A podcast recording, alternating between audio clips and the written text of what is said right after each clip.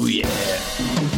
Tervetuloa Jenari Hype podcastin pariin. Minä olen Tuomas Rantsi. Ja minä olen Yrjö Häme. Ja tämä on Suomen suurin ja paras NFL-aiheinen podcast.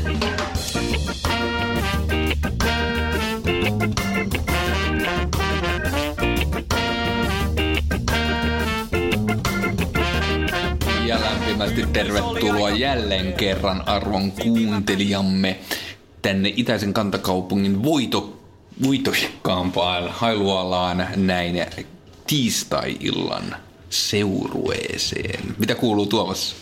Kiitos Yrjö, kuuluu tosi voitokasta. Myös katsoin, että sulla on tuon voitokkaan Green Bayn paita ja mulla on tämän voitokkaan Jetsin No, paita. siitä tää tuli tää mieleyhtymä mulle kyllä. Kyllä. Mutta täytyy sanoa, että nyt on huomattavasti parempi fiilis, kuin viime viikolla oli kaiken maailman työreissuus sun muuta alla. Niin oli aika sellainen väsähtänyt fiilis, mutta nyt mä oon ainakin nukkunut viime päivät aika hyvin. Ja yksi, mikä myös piristää, niin kuin on aiemminkin mainittu, on nämä jouluoluet, mutta niistä erityisesti tämä yksi mun suosikki, joka nyt on lasissa, eli tämä on tämä Aechtschlenkerla Rauchbier, eli aitoa saksalaista tämmöistä savuolutta. Ja siitähän tämä tämmöinen Märtsen maitokauppaversio on, on läpi vuoden tarjolla, tämä Joo. Urbok, jos on enemmän miestä, niin se on nyt vain näin joulun aikaan Joo. tarjolla. Tässä on niin vahva makku tässä Urbokissa, että tota, luulen, että kuuntelijat jo haistaa sen savun. Se voi olla, mä väittäisin, että tämä on niin väkevää, että punkkaritkin diggaa. Joo. Mä en tiedä, onko mä kertonut sen jutun. Mähän yritin, tai siis juotin tätä yhdelle saksalaiselle kaverille, kun asuin tuolla Räpäkön takana. Hän oli minun paikallinen kaveri siellä.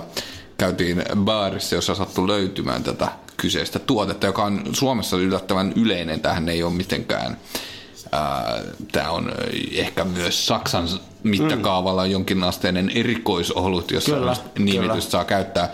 Mutta Suomesta tätä löytyy aika hyvin. Amerikasta tätä ei löydy oikeastaan mistään. Mutta Yes. yes. yksi baari, tämmöinen poikkeuksellisen laajan mm. olutvalikoiman omaava baari siellä Midtownissa New Yorkissa, niin heillä oli tätä, mä tilasin saman tien kaksi, että tää on niinku hyvää shittiä. Ja saksalaiselle Saksalaiselle, että tästä saat niinku kotimaat specialiteetteja. Hän otti kaksi huikkaa ja sanoi, että ei helvetti. Tämmöistä ei niinku juo kukaan. Tämä on tämmöistä, tää on tämmöistä vesimuodossa olevaa pekonia. Että tää, se ei oikein... Tuo on aika hyvin, hyvin muotoiltu. Kyllä, että. Joo. No, minä sitten join myös hänet. Ja muuta et siltä illalta oikein muista. No, ei se.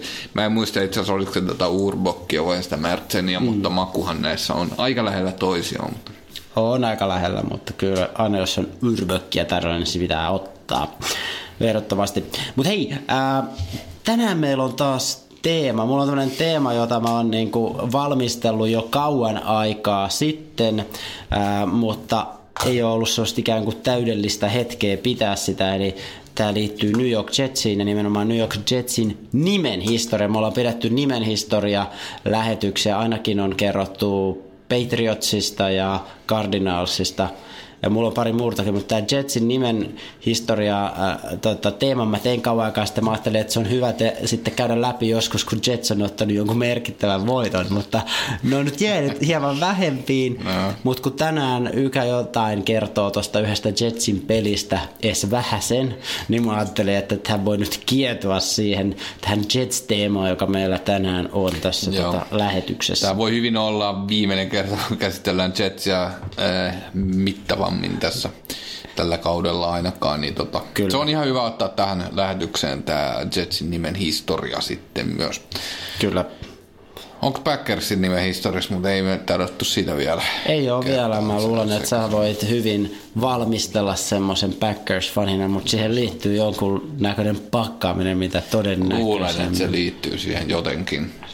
Tai sitten keltainen juusto, mutta mä luulen siihen pakkaamiseen enemmän. Mm. Joo, mutta siitä varmasti löytyisi myös mielenkiintoinen. Ja tämä Jetsin historia on niinku siitä mielenkiintoista, että mä nimenomaan painostan, panostan enemmän siihen historiaan kuin siihen itse asiassa siihen Jets-nimeen, että se ei ole niin kiinnostavaa.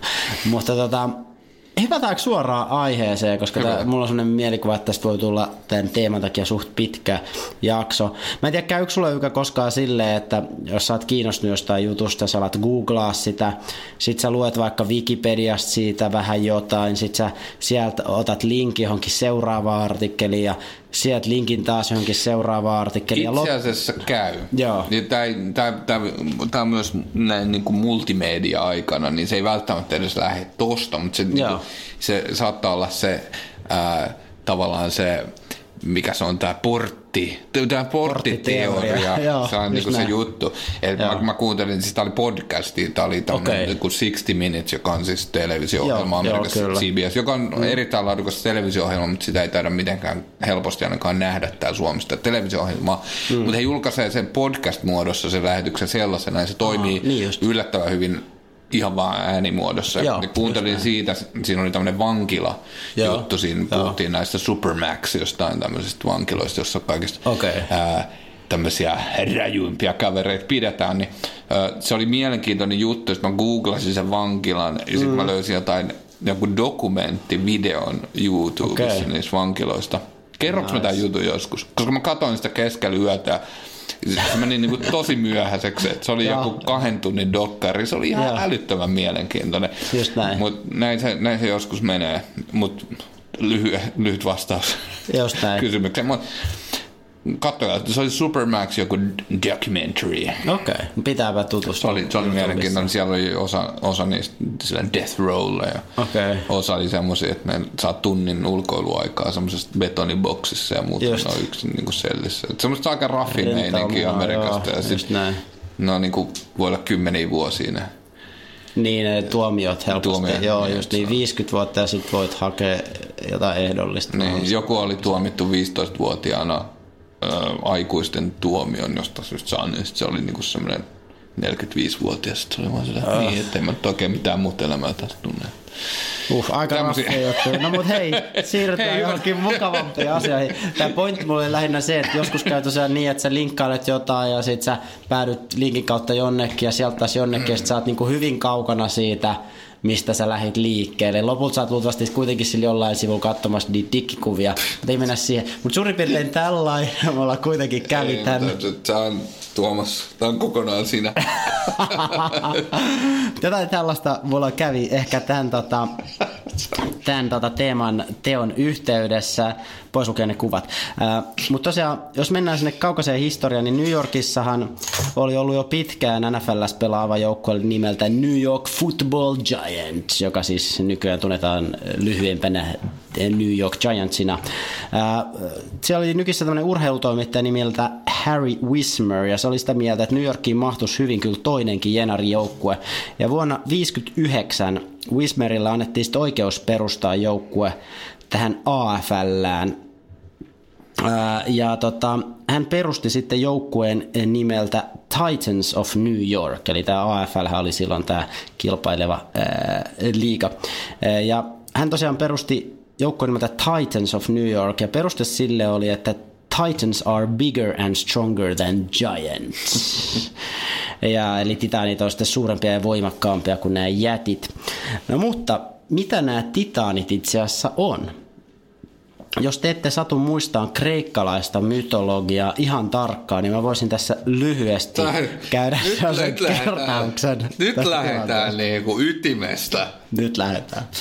Onko se kyklooppeja mukana? Tulee. Tulee vähän myöhemmin. Mutta nämä titaanit, niin ne oli tosiaan kreikkalaisessa mytologiassa Näin. Uranoksen, eli taivaan, ja Gaian, eli maaemon poikia tyttäri. Onko tässä susikoira roivitsi mukana tässä? se ei ole tässä, että se otetaan vaikka ensi kerralla. Mutta nämä titaanit tosiaan kuvataan jättiläismäisen suuriksi, ulkomuodoltaan hyvin ihmisen kaltaisiksi, mutta kuitenkin väkivaltaisiksi olennoiksi, joita Hesiodoksen mukaan oli alun perin 12. Kronos oli kaikista voimakkain näistä titaaneista, ja hänen johdollaan titaanit lähtivät sitten taistelemaan heidän isänsä tätä Uranosta vastaan. Tämä pomomies Kronos päätti tietysti leikata fajansa Uranoksen dikin, ja sieltä dikistä valu verta, sillä seurauksella, että se veri hedelmöitti niiden mutsin Gaian, ja kun se Gaia synnytti, niin hän synnytti nämä gigantit. Eli nämä gigantit, Siitäkö se sana tulee? joo, nämä gigantit oli myös siellä mytologiassa samalla tavalla kuin nämä Ei digantti. titaanit. Ei, ei. Ää, ja nämä gigantit taas puolesta oli semmoisia käärmejalkaisia tyyppejä. Ne teki kaikkea shittiä ja sekä jumalat että kuolevaiset asettu heitä vastaan. Mutta mielenkiintoista ää, oli, että tota, ylipäänsä tämä sama tarina äh, sitoo, että nämä gigantit ja titanit oli ikään kuin sisaruksia, ne oli samat vanhemmat. Mutta tosiaan tämä Kronos, joka oli siis titani, se voitti isänsä leikkaamalla sen dikin tosiaan ja hänestä tuli sitten maailman valtias. Kaikki oli jonkun aikaa ihan jees. Onko tämä med- tämmöinen lääketieteellinen termi, että mitä sä käytät? on, on todellakin. Miten? Tämä on muutenkin niin kuin, äh, todennäköisesti biologisesti täysin totta tämä tarina. Mutta tämä tota, Kronos meni naimisiin sitten tietysti oman siskonsa kanssa, joka nimi oli Rea. Ja he saivat lapsia, joista yksi oli sitten nimeltään Zeus. Zeus lienee tämmöinen tutumpi kaifari. Kyllä. Ja tämä Kronos oli kuullut jolta ennustajalta sen kohtalonsa, että yksi hänen lapsistaan tulisi kukistamaan hänet. Niin se Kronos sitten luonnollisesti päätti niellä kaikki sen lapsensa. Mm. Mutta tämä Kronosin systeri ja vaimo Rea ei pitänyt tätä hirveän hyvänä idiksenä, että se nielee niille skidit. Niinpä hän sitten onnistui toimittaa yhden näistä lapsista nimenomaan sen Zeuksen sitten turvaan. Myöhemmin tämä Zeus petkutti Kronosta oksentamaan kaikki sen nielemänsä lapset. Tämä jatkuu vielä. Tämä, tota, Zeus lähti sitten näiden oksennettujen sisarustensa kanssa taistoon sitä faijaansa, sitä titaani Kronosta vastaan. Ja tiedätkö, ketä niillä oli apuna siinä taistelussa?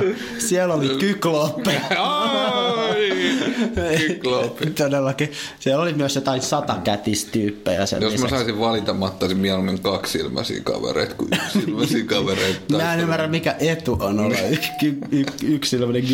No joo.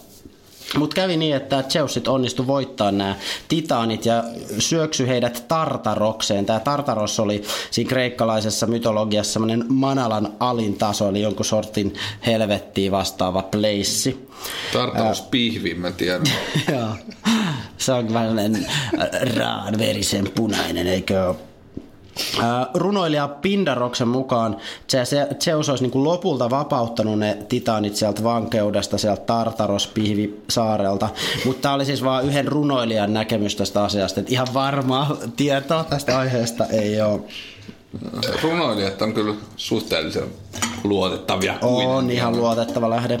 Mutta se mikä on myös mielenkiintoista, että nämä gigantit, eli niin kuin giantsit, yritti saada sitten jumalat vapauttaa näitä titaaneja, eli käytännössä jetsejä sieltä Tartaroksesta, eli sieltä helvetistä. Eli, eli giantsit yritti auttaa jetsiä tässä kohtaa, mm. tässä mytologiassa. Tämän seurauksena nämä gigantit hyökkäsivät Zeusta ja muita Olympoksen jumalia vastaan taistelussa, jota kutsut- kutsuttiin gigantomakiaksi. Eli gigantomakia, muistakaa tämä termi. Mutta heidät sitten kuitenkin lyötiin Zeuksen pojan Herakleen, eli Herkuleksen avulla. Oho. Herkules on kanssa tuttu tässä niinku aika moni asia yhtyy. Tämä yhtyy, joo, nämä kaikki palaa siis kreikkalaiseen mytologiaan, Kaikki mun suosikkibaarit. Muun muassa.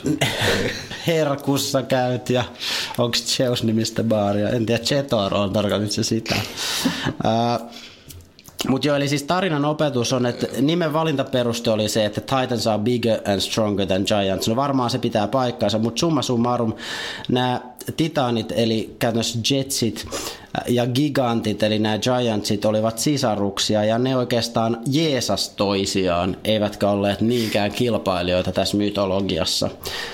Joo, lähti ehkä ihan hitosen nyt sivuraiteille tämä tarina. Ei. Mutta tosiaan tämä.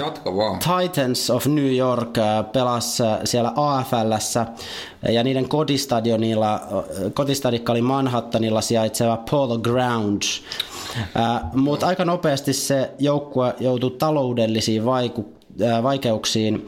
Ja sitten jo kolmannen pelivuoden jälkeen niin tämä AFL-liiga joutui ottamaan joukkueen hyppysiinsä ja maksaa sen velat. Sitten löytyi semmoinen viiden kaverin syndikaatti, joita johti kaifarin nimeltä Sony Verbal. Ja he ostivat sitten tämän Titansin miljoonalla dollarilla. Ja siinä vaiheessa joukkue siirtyi pelaamaan Queensissa sijaitsevalle Shea Stadionille, joka sijaitsi lähellä LaGuardia lentokenttää. Mm. Ahaa, ahaa, se sijaitsi lähellä LaGuardia lentokenttää. Ja tässä vaiheessa tämä Verbal päätti muuttaa sen joukkueen nimeksi Jets, kun se oli aiemmin ollut se Titans. Eli siis suihkukoneiksi oikeastaan toki sen lentokentän läheisyyden vuoksi, mutta myös ajatuksena, että tämä nimi kuvaa semmoista todella semmoista modernia meininkiä. Ja suihkukoneet on sen modernisuuden merkki. Mua alkoi kiinnostaa, mä tässä sama kun sä luet tuota, niin mua alkoi kiinnostaa toi stadioni, tämä Polo Grounds, joka Joo. on siis ollut ihan Manhattanilla tosiaan. Kyllä. Ensin siellä mm. Pohjois-Manhattanilla ja tuli, kävi tässä ilmi, että se oli 110 kadun luona, Joo. joka on, äh, eli juuri Central Parkin pohjoispuolella, Just joka on mielenkiintoista, koska itse asuin ihan juuri lähestä. vieressä ja se oli sinänsä mielenkiintoista. En tiennyt tätä puolta Joo. historiasta, että kiitos tästä faktasta. Tosiaan silloin oli ehkä tämä New York-nimi hieman paremmin perusteltua kuin nykyään. Kyllä. Jerseyn puolella Nimenomaan. Tämä Jets, New York Jets-nimi on ollut käytössä tosiaan vuodesta 1963, eli sieltä Polo Groundsilta siirryttiin sinne Queensin Shea Stadiumille. Mutta siellä Shea Stadiumilla pelasi myös baseball-jengi New York Mets, ja aina kun sillä baseball-jengillä sattuu olemaan matsi samaa aikaa kuin tällä jenkkifudismatsilla, niin baseball meni ohi, ja Jets joutui sitten pelaamaan Giantsin stadionilla – joka sijaitsi siellä New Jerseyn puolella. Aivan. Ja se oli siellä Meadowlandsissa. Mm.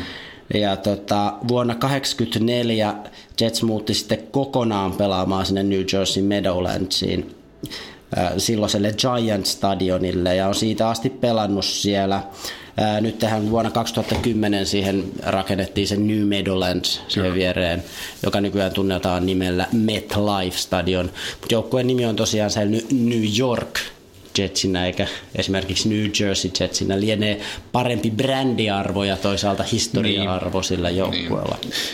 Ehkä se on enemmän sitä historiaa. Kyllä nyt tietysti näkisin, että suuri osa niistä katsojista sitten tuli sieltä New Yorkin puolelta silloin, kun sieltä tuli käyttyä. Ainakin junat oli sen verran täynnä. Joo. Mutta se on sinänsä se osavaltion raja nyt on jossain määrin vähän niin kuin Espoon ja Helsingin raja, että niin. yhtenäistä Kyllä. aluetta sinänsä. Sähän oot siellä äh, vieraillut parikin kertaa. Itse asiassa mulla oli pari työkaveriakin tuossa just viime viikon loppuna käymässä tuolla katsomassa Jetsin peliä ja sanoi, että se junamatka siitä Manhattanilta sinne kesti joku, oliko se 45 minuuttia viiva tunnin, että se ei ole ihan siinä niin kuin hollilla kuitenkaan. Mm, joo, Mikä voi olla, että se, mä en muista, että se olisi ihan niin pitkään kestänyt. Joo. Siinä on vaihto, joka saattaa Aa, pidentää okay. sitä niin, niin. matkaa mutta tota, kyllä se mitään järjettömän pitkin ei ollut, mutta luulisin, että siirtymiseen menee varmasti 45 niin, minuuttia kaiken kaikkiaan, mutta tota, olisiko ne junamatkat ollut niin pitkiä, ei päiliin, mutta kyllä siihen pitää niin varataan nyt ainakin se tunti siihen siirtymiseen. Joo. Se nyt on mutta ihan siis se on, nämä matsithan on sinänsä tämmöisiä tapahtumia, oh. että ei sinne nyt silleen mennä vaan piipahtamaan, että kyllä, kyllä. mennään viihtymään. Kaveri myös kertoi, että hänen niin havaintonsa oli, että, että sinne jengi niin selkeästi valu sinne peliin, tai sinne stadikalle vasta suurin piirtein niin kuin kakkoskvartterilla. Et ennen sitä se oli niin kuin puoli tyhjä, sitten loput se oli ihan täynnä. Mä en tiedä, johtuuko osittain siitä, että Jets ei tällä kaudella kauhean menestynyt ja se pelin lopputulos ei ole niin merkittävä. Niin. Se on ehkä mukavampi olla siellä parkkipaikalla, niin. vähän vaihtaa kuulumisia ja... Äh, sammuttaa janoa, sanotaan näin. Että... Juuri näin. Se on helpompaa kuin sitten niiden 15 dollarin oluiden kanssa siellä stadionin sisäpuolella. Tässäkin oli todella mielenkiintoinen äh, podcasti, ja mä en valitettavasti muista, mikä podcast se oli, mutta mä luulen, että se oli Freakonomics, mutta kuitenkin siinä Joo. oli kyse näistä tota, äh, hinnoittelumalleista. Mm stadioneilla mm-hmm. ja miten äh, esimerkiksi Atlanta Falcons on muuttanut tämän koko systeemin Okei. tavallaan päinvastoin. Eli Falconsin omistaja päätti, että nyt uudelle stadionille päämääränä on, että ihmiset tulee viihtymään sinne. Joo. Et ennen ne sopimukset on ollut semmoisia, että kun tehdään uusi stadioni, ää, sinne kilpailutetaan näitä palveluntarjoajia, Joo. jotka on siis tarjoaa kaikki mm, ruoat, juomat ja niin edelleen. Joo. Ja nämä palveluntarjoajat kilpailee sitten, kuka antaa isoimman shekin sen stadionin omistajalle, jotta se, he saavat monopoliaseman Joo. ää, näihin palveluiden tarjoamiseen siellä ää, stadionilla, ää, joka tarkoittaa sitä, että he nostaa niin kuin hinnat just niin korkealle kuin vaan pystyy. Nimenomaan, just näin. Ja siinä oli sitten Falconsin päätti, että nyt tehdään vähän eri lailla, että he niin kuin mm. päättää hintatason ja he jättää tavallaan tämän ison shekin saam, tai mm. sanoo, että me, me ei niin kuin haluta tavallista mallia tähän, me halutaan semmoinen, että ne hinnat pysyy kurissa. Joo. Ää, ja ihmiset tulee viihtymään sinne, niin tota, he, kuulemma oli saanut paljon vihasta postia muilta omistajilta, mitä te Joo. oikein luulette tekevän, Joo. että niin tuhoatte tätä bisnespuolen tässä, mutta ilmeisesti ensimmäiset merkit to- näytti, että ää, se oli ollut suhteellisen onnistunut kokeilu, että sen tuli ihmiset ostamaan enemmän siis määrällisesti, että saiko ne sitten enemmän rahaa sitten, Aivan, tiedä, mutta, mutta, mutta se on enemmän sitten, että äm, erityisesti näitä niin kuin kau, kausikortin omistajia. Joo, Siinä yritettiin miellyttää sillä, että ää, he, he niin kuin tulisi aikaisemmin viihtymään sinne eikä pysy siellä parkkipaikalla. Mutta se on mielenkiintoinen aspekti myös, niin kuin huomattiin, kun käytiin Philadelphia Eaglesin pelissä Joo. myös, niin aika tyyristähän se on se, se ole siellä mm. nautiskelu, ja jos sen niin kuin tekisi kahdeksan kertaa vuodessa, niin kyllä se niin kuin pienen loven ää, siellä kukkaroon ehkä aiheuttaa sen Niin, et lisäksi, että ne liput on kalliita. siihen tailgateaamiseen Niin, vaikka niin just kyllä. näin. Ja siis mehän panostettiin myös mm. siihen, Molemmin parempi. ja se oli mun mielestä niin kuin tosi fiksua, että jätkät käy jossain viinakaupassa, sit ei täällä ole kaljaa, ostetaan lämmit kuohuviiniä. Ai, että se oli, se oli kyllä classy. Mutta siis siinä mä vedin siinä niinku, äh, lipun tarkastusjonossa lämmintä kuohuviiniä, kun tulee äh, oli- Armin ylilento. Joo, siinä suihkarit, eli, eli hävittäjät lentää yli. Oli Mutta se oli, siis, oli se nyt loppujen lopuksi. Mä vaan siinä ennen kuin mä oltiin menossa stadionille, sellainen tosi harmaa tihkusade. Mm. Jos, jos Suomessa on harmaa, niin kyllä sekin oli aika harmaa Oli. päivä silloin. Ennen kuin se oli lähtenyt tavallaan käyntiin se päivä. niin siinä vaiheessa mä olin sitä mieltä, että olette idiootteja. Kyllä, Mutta mut tavallaan se nerous aukeni vasta siis myöhemmin. Joo, jos ne on semmoisia investointeja, että sun pitää vaan tehdä se jalkatyö ja sit se maksaa myöhemmin takaisin. Mutta täytyy sanoa, että siis sä, kyllähän jos, on niinku, jos oot vaikka jossain jonossa ja sä huomaat, että hei, et ihan kohta on mun vuoro tuossa näyttää se lippu ja siihen vaiheessa juoma pitää olla juotuna. Joku tommonen vaikka olut on vielä niinku aika helposti tiputettavissa aika Niin, nopeeseen tahtiin. Kun mä sanoin, että tuonne lämmin kuohuviin, niin, niin se on kyllä työtä kiskoa on- se on sitä, vähän- se on vähän turhaa. Kyllä. Joo. Se on, tämä on mielenkiintoinen laki Amerikassa, että sama kauppa ei saa myydä viiniä, tai siis vielä vahvempia juomia ja kaljaa. Joo. Jollahan ne on niinku yrittänyt vähän samaa kuin Suomessa, että maitokaupat myy vaan kaljaa. Just näin, joo. jotkut maitokaupat saattaa valita, että he myy viiniä sen Joo, sijaan, mutta silloin näin. he ei saa myydä Joo. kaljaa, joka on erikoinen systeemi, mutta se on monissa osavaltiossa käytössä Käytössä, ja New. Yorkissa kaupungissa myös. Kyllä. tulipahan teidänkin sitten. Tuli koettua se, mutta onneksi me saatiin haettua ne kaljat. Niin, siis ne kaljat myös. Toisesta kaupasta. Aivan luonnollisesti. Mitenkään nämä ollut poissulkevia asioita. Meidän kannalta oli vain, että piti asioida sitten Kyllä. useammassa Mutta hei, tästä tuli niin pitkä tästä alkuteemasta, niin mä ehdotan, että pidetään sinne ihan snadin tauko ja jatketaan sitten noilla edellisen viikon peleillä.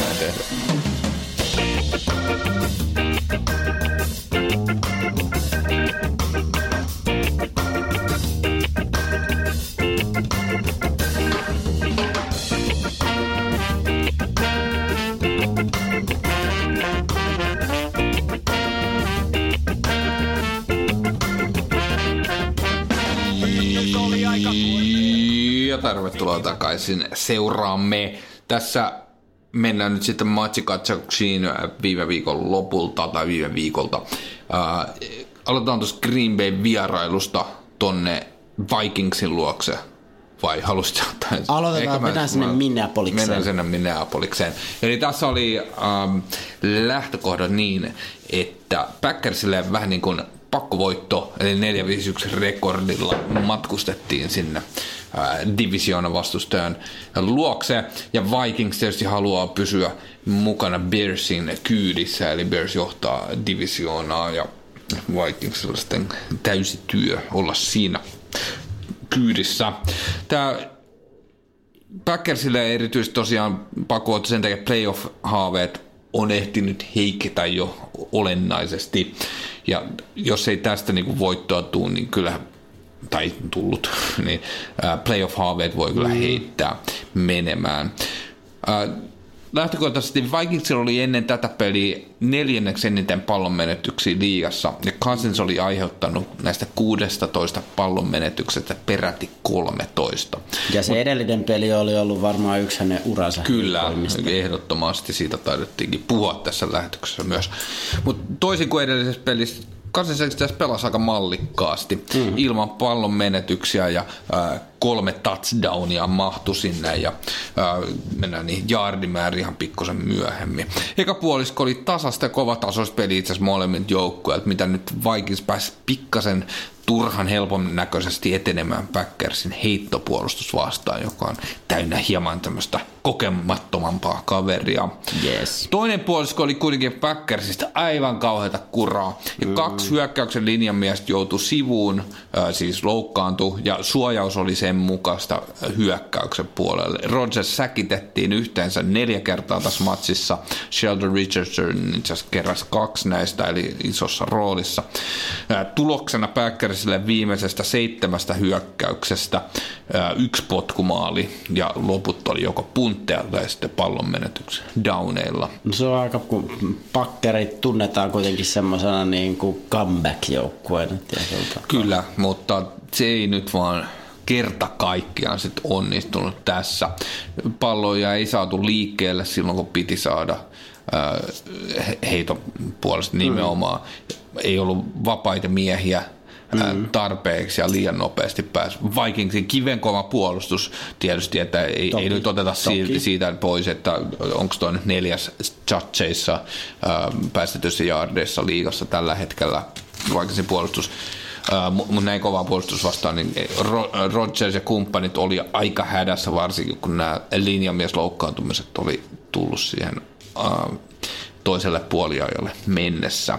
Rodgers sai kasaan vain 198 jardia tässä matsissa. Davante Adams oli eniten koppeja saanut pelaaja. Sillä puolella oli 5, 5 koppia, 69 jardia. Touchdowni mahtui siihen mukaan. Green Bay hyökkäyksen puolella valopilkut on äh, periaatteessa Rodgers, Adams ja äh, Aaron Jones, joka mm. myös juoksi ihan mallikkaasti. Äh, mukaan voidaan jossain määrin lu- lukea myös äh, rookie Saint äh, Brown, jolla on niin vaikea etunimi, mä en yritä sanoa sitä tässä lähetyksessä, mutta mut hän on niinku potentiaalisesti semmoinen äh, tulevaisuuden nimi.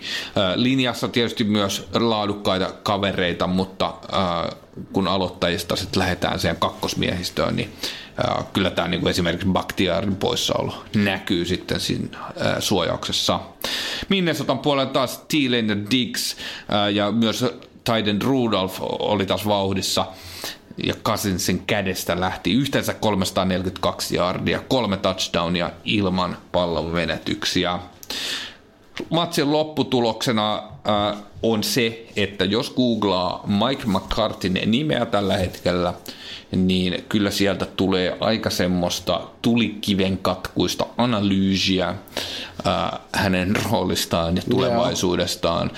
Et ei, ei tarvitse edes mitään äh, tehdä tämmöistä ohja, ohjailevaa hakua, vaan googlaa vain Mike McCarthy, niin siellä on, että koska hän, hänet erotetaan ja miksi hän on aivan käsittämättömän huono valmentaja. Ja tosiaan tämän 24-17 tappion myötä, niin kyllä, siis Packers on ulkona melko varmasti playoffeista, ja Mike McCartin ura Bay ruorissa on myös melko varmasti ohi. Ja kyllä draftissa Green Bay pitää löytäisi ne heittopuolustukseen myös vahvistusta sitten ää, aika pihalla oltiin Thielen ja Dixia vastaan erityisesti tässä mm. matsissa, että ää, Cousins mä vieläkin vähän suhtaudun skeptisesti siihen kaveriin, mutta jos puolustus on tätä tasoa, mitä Green Baylla oli tässä matsissa, niin kyllä se helpon näköistä sitten loppujen lopuksi on, että ää, toi Minnesota itse asiassa sai todella paljon enemmän jaardeja tässä matsissa hmm. ää, y- yhteensä tota, Vaikka juosten ei kauheasti. Niin juosten joo tosiaan se ei 91 jaardia tasolla Minnesotalla ja suunnilleen yhtä paljon 82 hmm. Green Baylla, mutta sitten heittojaardit tosiaan 325 versus 172 Joo, just näin. Green Bayllä tässä kun Yrjö aivastelee, niin sanonpa, että löysin tämmöisen Notre Damen ohjeen, miten näitä tota, nimiä lausutaan. Ja siellä on tosiaan tämä Ruki Rissu, äh, St. Brown äh, etunimi lausuttaneen suurin piirtein näin. Equanimius. Equanimius. Kirjoitetaan siis Equanimius. Equanimius St. Brown. Kyllä. Mutta joo, äh, kiitos tästä tiedosta. Luultavasti nimi, jota sitten opetellaan ennen ensi kautta, koska... Tällä kaudella ei tarvitse paljon. Tällä kaudella ei, ei tarvitse sitten tehdä. Ehkä ensi kaudella hän on myös tämmöisissä fantasialiigoissa myös mukana. Itsehän tipuin juuri tai menetin playoff-mahdollisuuden tässä meidän Joo, mulla käydään samoin. Se on kolmas vuosi putkeen. Mm, kukas se, se, itse asiassa siellä taitaa olla, jos mä nyt ihan väärin muistan, niin sen tota, liigan kärjessä on tämmönen kaveri, kun ootas nyt, se oli Jari. Jari, Jari Vantaalta johtaa. Se on sinänsä saavutus, että hän otti ensimmäisellä kierroksella Levion Bellin, joka ei pelannut peliäkään tällä kaudella, että sinänsä Silti. täytyy ihailla tätä hänen visionäärisyyttään, jos voidaan tämmöiseksi Kyllä. liimata. Kyllä. Mutta tosiaan äh, tästä matsista vielä äh, ei oikeastaan paljon muuta. Minnesota Joo. jatkaa nyt sitä voittokulkuaan, tai voittokulkuaan yksi matsi voitettu nyt putkeen. Mutta tota, 6-6 voittoa kasassa kahden voiton perässä Bearsista, eli siellä vielä äh, NFC Northin voiton tavoittelu jatkuu. Mm-hmm. Äh, ja Packersilla nyt aika toivoton tilanne, että ensi kautta kohti. Ensi kautta kohden uudella päävalmentajalla, eikö vaan? Näin se on. Ja, ja itse asiassa, hei, Minnesotasta vielä semmoinen, että he pelaa New Englandia vastaan ja matkustaa siis sinne. Ja ensi viikossa. Se on mielenkiintoinen peli, eli konferenssien välinen matsi, mutta kyllä, äh, kyllä kaksi suhteellisen kovaa joukkuetta siellä Minnesota nyt ei ehkä ihan viime kauden tasolla ole, mutta kyllä olisiko siinä se Tom Bradyn ensimmäinen semmoinen heikkouden hetki. Sitten. Niin, sanotaan, että no joo, ehkä me palataan siihen, mutta täytyy sanoa, että se New Englandin pelihän nyt ei ole ollut niinku mitenkään ihan täydellistä. Ei se mitään loistokasta ole, mutta Ne kerää näin. niitä voittoja, mikä tietysti riittää, tai tässä luku ottamatta tämä niinku jälkipuoliskon kautta, tai jälkipuolisko näitä pelejä, joita on pelattu, on ollut, niinku, ollut loistavaa. Joo. Siellä on kronkki takas siellä nyt. Kyllä. Kyllä vastustajilla on sitten tekemistä pitää se hyökkäyskurista. Hei, Green Bay vielä Arizona vastaan seuraus, mutta ketään ei kiinnosta. Joten mennään eteenpäin. Mennään. Eli siellä sunnuntaina kello kahdeksan Suomen aikaa pelattiin Charlotten Bank of America stadionilla playoffs-kaban kannalta tosi tärkeä matsi, kun siellä Seahawks saapui Carolina Panthersin vieraaksi. Oli erittäin mielenkiintoinen jännittävä peli. Seahawkshan oli rekordin 5-5 ja Panthers 6-4, eli kummallakin se divarivoitto näyttää karanneen käsistä. Mennään Seahawksin NFC Westissä on LA Rams, ja Panthersin NFC Southissa on New Orleans Saints, eli loistavat joukkueet molemmilla. Mut peli wildcard äh, paikasta on, niin kuin, oli heille molemmille hyvin tärkeä, koska molemmat on Siinskabas täysillä messissä. Vastakka oli kaksi vahvasti juoksevaa hyökkäystä. Seattlehan on Jaadeis NFLn eniten juossut joukkue ja Panthers on numerolla seitsemäs tässä tilastossa. Toisaalta vastas oli nimenomaan kaksi vahvasti juoksevaa pelirakentajaa. Pantereilla puolestaan Cam Newton on toisiksi eniten juoksujaardeja kerännyt QB. Ainoastaan Mitch Trubisky on tällä kaudella juossut enemmän. Ja Seattlen Russell Wilson on taas juoksutilastoissa QBiden kahdeksas. Eli tällainenkin mielenkiintoisuus tästä matsista löytyi. Carolinan puolustus aloitti matsin vahvasti. Eka drivilla Wilson säkitettiin ja Seattle oli sitten three and out. Carolina puolestaan sitten eteni hyökkäyksellä 10 jaardin päähän maalista – Heillä oli neljäs yritys ja edettävää kolme jaardia. Ja kuten tuntuu nykyään aina, että vaikka sulla olisi niin potkumaali lähes varma, niin lähdetään pelaan sitä neljättä yrityksestä. Mä en ole ihan varma, onko se hyvä idea, varmaan se tilastollisesti on. Ja Ron Rivera päätti tässä kanssa ottaa se riski ja pelata. Ei onnistunut. Joten mitä tapahtuu on, että Seattle saa pallon ja Panthers jäi täysin ilman pisteitä. Kaksi drivea myöhemmin tosin Panthersilla oli about samantyyppinen tilalle, tilanne, tässä kohtaa taas Ron Rivera päätti, että no otetaan se idiotti varmaan 26 jaardinen potkumaali, että ei lähetä pelaa enää sitä neljää yritystä. Eli tuntuu, että näissä on semmoisia niin periaatteita, mutta ne ei joko ihan päde joka kerralla tai sitten siinä on niin syvällistä tilastoa, että meikäläinen ei ihan niin kuin näe sitä. Sitä ei pysty niin kuin tulkitsemaan siitä. Että se on vähän jotenkin tuntuu, että fiiliksen mukaan, että joskus niillä valkuilla on vaan semmoinen niin vahva fiilis, nyt meidän joukkue pääsee eteenpäin, nyt kannattaa pelata se No, molemmat jengit teki sitten tokal vartil potkumaalit ja touchdownit. Newton heitti tädärin rissu Curtis Samuelille ja Seattlen keskushyökkäjä Chris Carson puolestaan juoksi touchdownin. Näin pelin ekan puoliskon lopussa ää, tilanne oli 13-10 Panthersille. Eka puoliskolla muuten Cam Newton oli onnistunut kaikissa 14 heitossaan. Kaikki oli mennyt perille, joka oli huima suoritus. Muutenkin palaan niihin myöhemmin, mutta tällä viikolla tuntuu, että monikin pelirakentaja pelasi tosi tosi tarkasti. Eli pallot osu kohdalleen. Toisen puoliskon aloitti Panthers ja eteni kivasti sinne Red Zoneille. Siellä Newton kuitenkin heitti interceptionin. Ähm, ja tämä oli jo oikeastaan niin kuin Pantereiden tosiaan toinen Red Zone vierailu, joka päättyi pallon menetykseen. eka tuli siinä, että niillä oli se neljäs yritys, ei onnistunut. Toka tuli Red Zoneilla interception. Eli pikkasen niin kuin viimeistely ontu siellä. Sitten yhdeksi ottelun niin pelaajista noussut Seattlein laita hyökkäjä Tyler Lockett teki touchdownin.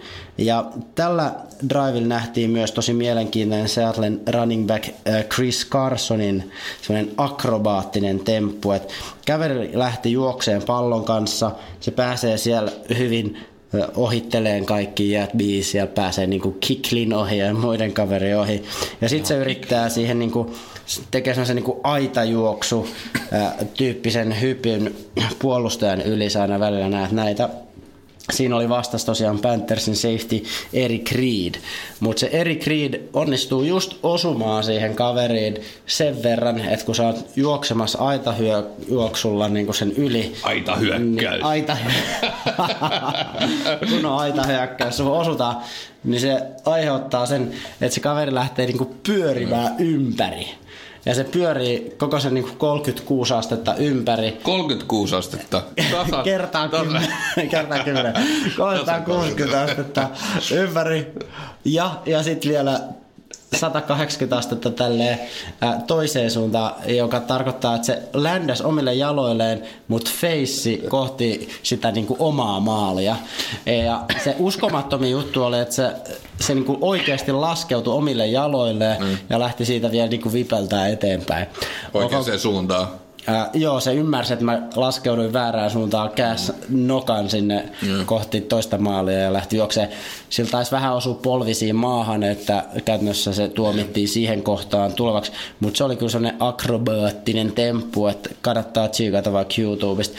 Ne on muutenkin mun mielestä niin tosi näyttäviä nämä aitahyökkäystyylillä tehdyt juoksuhypyt. Mutta aina kun tulee semmoinen, niin mua kyllä pelottaa, että kohti jotain sattuu niin kuin isosti tässä. Mutta onneksi tällä kertaa kaikki meni Chris Carsonin kohdalla hyvin ja tästä saatiin yksi pelin komeimmista juoksuista. Seuraavaksi käsittämättömän huikean pelin pelannut Carolina running back Christian McCaffrey teki touchdowni, jolla Panthers lähti sitten eh, vikalle vartille 2017 johtoasemassa. Tämä McCaffrey oli tosiaan ottelussa Panthereiden ykkönen jaardeissa niin maata pitkin kuin ilmankin kautta. Molempia reittejä kertyi yli 100 jaardia. Mm.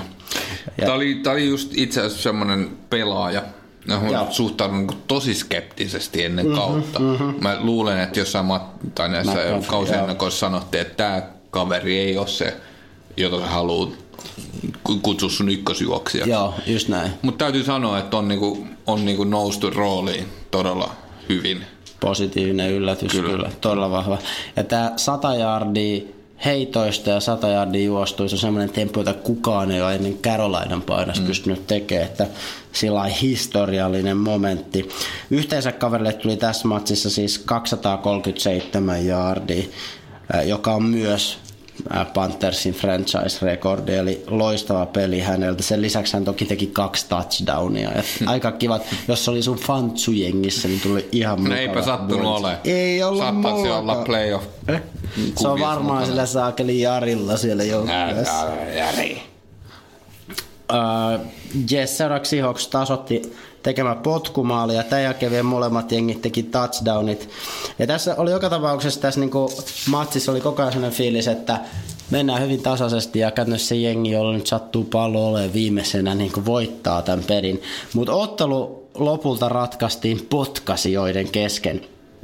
Meinaan Panthers pääsee yrittää semmoista suht pitkää 52 yardista field goalia, kun kaksi minuuttia on otteluun jäljellä. Graham Gano, joka on Panthereiden potkasi ja sillä on alla 41 onnistunutta perättäistä potkumaalia tuolla kotikentällään.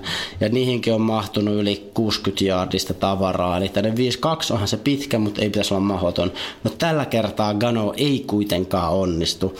Kaverilla on muutenkin nyt vähän sellainen niin huono momentum päällä, nimittäin viime viikolla hän missasi yhden potkumaalin ja jopa yhden lisäpisteen matsissa, missä tosiaan Carolina sitten hävisi Detroitille lopulta sillä yhdellä pisteellä ainoastaan, kun ne lähti vielä vähän riskeeraan sitä two-point conversionia siellä lopussa. Mutta anyway, tämmöiset potkaisijat on erityisen tärkeä roolissa tietysti silloin, kun matsit on tosi tiukkoja. Mm. Mutta sitten vielä ottelun lopussa Panterit eteni siihen pisteeseen, ää, että korjaan Seahawks eteni siihen pisteeseen, että Sebastian Janikovski pääsi yrittämään 31 jaardista viimeisellä sekunnilla. Ja 40-vuotias Janikovski ei tässä kohtaa enää erehtynyt. Ja näin Seahawks voitti sitten ottelun lukemin 30-27.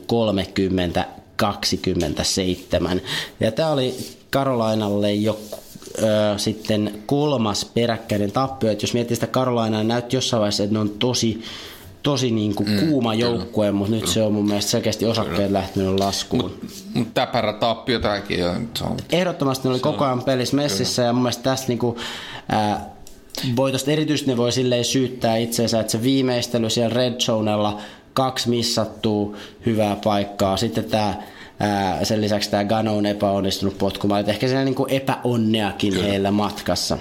Eikö tämä tää potkasijat on vähän niin kuin wifi-yhteys, että kukaan ei kiinnitä siihen huomiota normaalisti, Kunnes se kunnes se ei toimi enää, niin sitten Just se, sit se on niin kuin syntipukki kaikkeen pahaan. Kyllä, mutta mikä on se wifi-yhteys, joka on sit jossain niinku tosi yllättävässäkin tilanteessa, että se on niin kaukana se wifi lähde tuolla niinku viereisessä korttelissa ja silti se kantaa tänne asti. Kyllähän nyt joskus, jos sä teet vain 62 jardia Tämä sen, wifi ei ollut ehkä kaikista paras, mutta joo, se on totta. Ja lentokoneessa, jos se toimii joskus, niin sit Se on, silleen, joo, oho, totta. että täällä- Kyllä, kyllä. Ehkä se on se Janikovski, se lentokoneen wifi. Se on just näin. Seahawksille tosiaan tämä oli nyt toinen äh, perättäinen voitto ja heille epätyypillisesti tässä matsissa pallo liikkui maata pitkin vaan 76 jaardia ja isommin sitten heitettiin. Isomman työntekki Russell Wilson heitti 339 jaardia pari tädäriä tässä matsissa.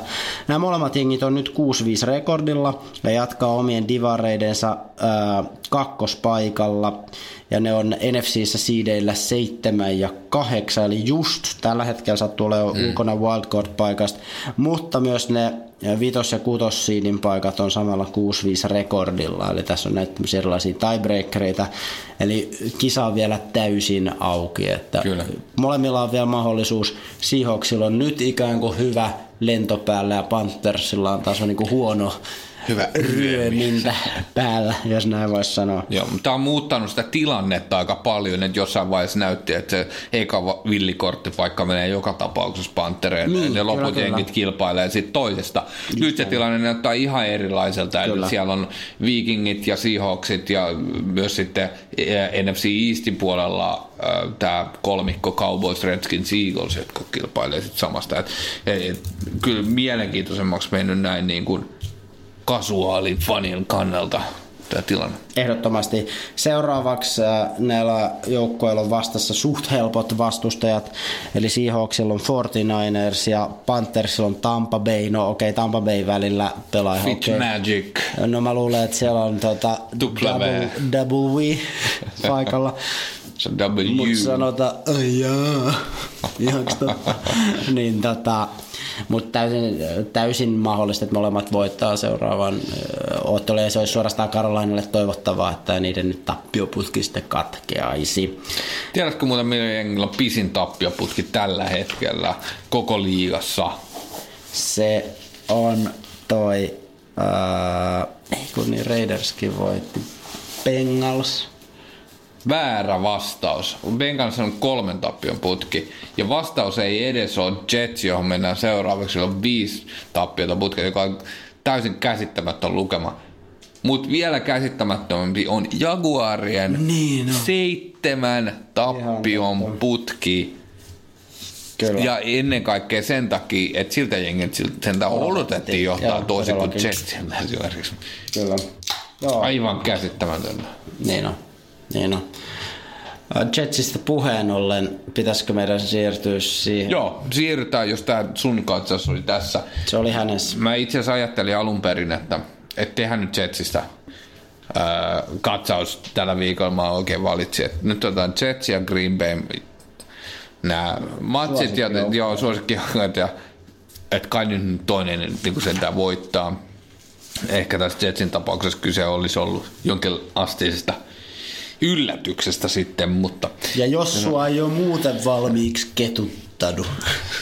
No joo, ei sitä nyt kauhean vakavasti voi ottaa siinä vaiheessa, kun vastassa on Patriots, joka on tosiaan dominoinut tätä AFC Eastia jo aika pitkään. Kyllä. New Englandilla oli siis tappio alla viime viikon Titans-pelistä ja silloin spekuloitiin vähän, että onko Bradyn aika ohi jo. No ei nyt ehkä kauhean vakavasti, mutta kuitenkin, että mm, niitä ää, siellä pieniä rakoja. Siellä puhutaan tämmöisestä niinku gradual niinku tason Decline. laskemisesta niin, että se olisi ikään kuin, että kun monille kuubeille, kun ne on niinku vanhoja, niille tapahtuu sellainen yhtäkkinen niinku tason romahdus. Nyt mm. tulee ensimmäisenä mieleen vaikka Peyton Manning, muistan. jolle tapahtuu aika niinku... Joka voitti sen se mestaruuden, vaikka se taso oli kyllä niin, romahtanut. Kyllä, kyllä. Mutta puhutaan paljon nyt enemmän Tompasta, että hänellä olisi tämmöinen niin pikkuhiljaa tapahtuva, mutta en mä nyt, mä en vielä sanoisi, että tällaista olisi tapahtunut. Ei. Tämä oli itse asiassa loppujen lopuksi, uh, no mennään ihan kohta siihen, mutta tylsä matsi. Joo, mutta kuitenkin. Uh, Sam Darnold oli poissa edelleen jalkavaivaisena ja tämän takia 39-vuotias Josh McCown sai aloittaa toista viikkoa sitten putkeen. Tämä tarkoitti, että tässä pelissä oli NFLn toisiksi vanhin QB-kombo koskaan. Aika siisti Ainoa, statsi. kyllä. Ainoa vanhempi duo oli äh, Carolina Vinny Testaverde ja Green Bay Brett Favre vuonna 2007. Okay. Testaverde oli silloin 44 ja Brett Favre äh, 38. Että, Brett Favre sentään niinku Varmaan tohonkin aikaan tuli. Joo, se kirjoitetaan Favre, mutta ja mä tiedän, Favre. joo, Favre. Tota, Kukakohan säkin on keksinyt sen no lausumissään. väärin lausuttu joka tapauksessa. Mutta ihan, ihan mielenkiintoinen statsi, joo. Niin Josh Mack lehmäkään ei ole sit niinku tota ihan... Ei ole ihan nuori, itse samaan tosiaan samaa sitten ikää kuin ää, itse, itse Tomppa. Joo. Uh, tästä matsista, n- mitä nostoi, uh, voisi sanoa, uh, Sonny Michel juoksi kautensa parhaat 133 yardia touchdowni. Ja yhteensä New England itse juoksi 215 yardia, joka oli selvästi se ero tässä mm. matsissa. Eli ilman kautta. Kyllä sitä Michelin alkuun, mä nyt vielä palaan siihen, sitä kyllä alku, Michelin niin alkukaudesta niin kuin parjattiin, että ei se oikein, että kaikki on sen linjan hyvyyttä, jos se nyt jotain vielä on, niin ei siitä tule mitään, mutta kyllä se on vaan niin kuin on, se, on, se. se, se, on, se on todella tärkeä palikka tuossa hyökkäyksessä. Ja päästään sen ilman kautta tehtäviin peleihin, on tärkeää tietysti saada semmoinen myös aito juoksu, koska on niitä ollut Patriotsin semmoisiakin kausia, missä ne pelkästään heittää. Ja se on, se totta, on liian jo. arvattavaa se peli, vaikka sulla olisikin niin kuin neljä kiinniottajaa siellä. Joo, tämä on Sonny Michel on sitten New Englandin äh, Christian McCaffrey, vai mikä sen nimi olikaan. McCaffrey, joo, joo kyllä. Uh, joka tapauksessa, niin James White tosiaan sitten toisena juoksijan 73 jardia yhteensä. Uh, juoksujaardit tosiaan 215, 74. Aika vahva, aika vahva joo. Tuolla Nyt. tietää jo, että pallo on ollut aika pitkälti patriottien hallussa. Kyllä, ne tosiaan hallinta noin 34 minuuttia Patriotsille mm. tunnista, eli selvästi sillä puolella. Itse asiassa no heittojaardit ei ollut sitten kauheasti eroa siinä, että 283 Patriotsilla 264 Jetsille. Ja Josh McCown itse asiassa pelasi ihan kelpo pelin, no 45 heitosta 26 perille. Sinne mahtui yksi interseptio ja yksi touchdowni mutta ei, ei mitenkään niinku erityisen huonosti, että semmoinen niinku rutiinisuoritus mitenkään ei loistanut, mutta mm, ei todellakaan mm. mikään heikko lenkki tässä matsissa. Quincy Nunva, Jermaine Kears ja Herndon oli sitten siellä saama puolella, Jetsin, Jetsin puolella, mutta ei, ei tämä niinku loppujen lopuksi ollut mikään ää, numerot 27-13, loppujen lopuksi aika selvä voitto New Englandilla. Mutta mut tosiaan ensimmäisen puoliskon jälkeen peli oli 10-10, hmm. että tämä olisi tavallaan niin kuin siinä vaiheessa kaikki oli vielä auki, mutta jotenkin kyllä, se kyllä. kyllä sen tietää, että se Patriots tulee vielä sieltä. Ja erityisesti äh, Michelin lisäksi niin täytyy nostaa Gronkowski, joka pääsi sitten taas vauhtiin ensimmäistä kertaa oikeastaan ykkösviikon jälkeen. Äh, ollut poissa paljon tässä matsissa, että 56 yardia touchdowni. Ja Möyhä Gordon ja. on löytänyt, niin kuin aikaisemmin tullut todettua, niin kyllä se on niin kuin mies paikallaan tässä jengissä. Se on ihan käsittämätöntä, yes. että en, hän niin kuin loistaa tavallaan se 70 mm. yardia, joka oli toka, tokana tästä, matsia, tästä jengistä Edelmanin jälkeen, Edelmanin 84 yardia touchdownia, eli häneltä myös se on kuva, vähän toi, toi Patriot-kone on vähän sellainen, että, että ne saattaa ottaa sinne semmoisia pelaajia, jotka ei ole jotenkin ihan äh, muissa joukkueissa päässyt täyteen loistoon, mm, vaikka heidän kyllä, niin kuin, kyllä. talentti tapaa tiedetään, tai sitten ne voi olla jotain niin kuin ruukiitakin, jotka on siellä, ja sitten ne tekee niistä ihan loistavia pelaajia, ja niistä tulee suorastaan tähtiä, mutta sitten Patriots ei itse niinku kokee, että no, me, me pystytään aina tekemään jostain seuraavasta tähti. Mm. Että jos ei sun nimi ole Tom Brady, niin sä et ole meille sitten kuitenkaan niin kauhean arvokas assetti, että me voidaan aika helposti luopua susta, jos sä alat yhtään diivaille, että tämä vaatii niinku isompaa sopimusta. Mutta no. sitten ne tyypit... Tai toki, murhaat jonkun. niin, se on myös toki nihkeä juttu, mitä en suosittele Mutta sitten ne yleensä saattaa... Se on hauskaa huumoria. Mutta sitten toki nämä tyypit yleensä Patriotsissa, jos ne ei sieltä saakaan mitään sitä niin kaikista rahakkainta sopimusta, ne pystyy siellä niin kuin omaa markkina-arvoonsa aika hyvin ainakin kasvattaa, että se ne saa sen hyvän soppari kyllä. jostain muualta sen kyllä. jälkeen. Kyllä, kyllä.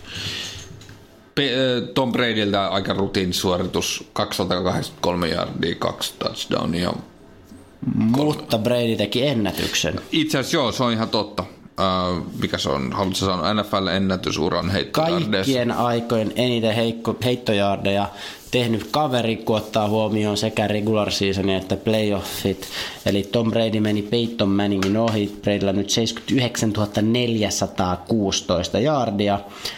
Peyton Manning jäi nyt kakkosessa, siellä on Drew Brees, ää, ei nyt ihan hengitä niskaa, siinä on tommoset, onko tuossa nyt 1700 jardia, vähemmän, mutta toki jos Breeze nyt vaikka pelaa pidempään kuin Brady, niin hän saattaa hyvinkin sen ykköspaikan ottaa, muuten siinä on vielä vähän tekemistä.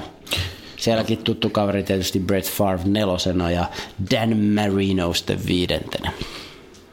Kyllä. Tämä oli New Englandin 18 peräkkäinen kausi vähintään 50 prosentin voittoasteella runkosarjassa, joka on toisiksi eniten koko NFLn okay. historiassa. Ja jos ne voittaa seuraavan matsin, niin niillä on 18 perättäinen kausi, jolloin niillä on tämmöinen winning season.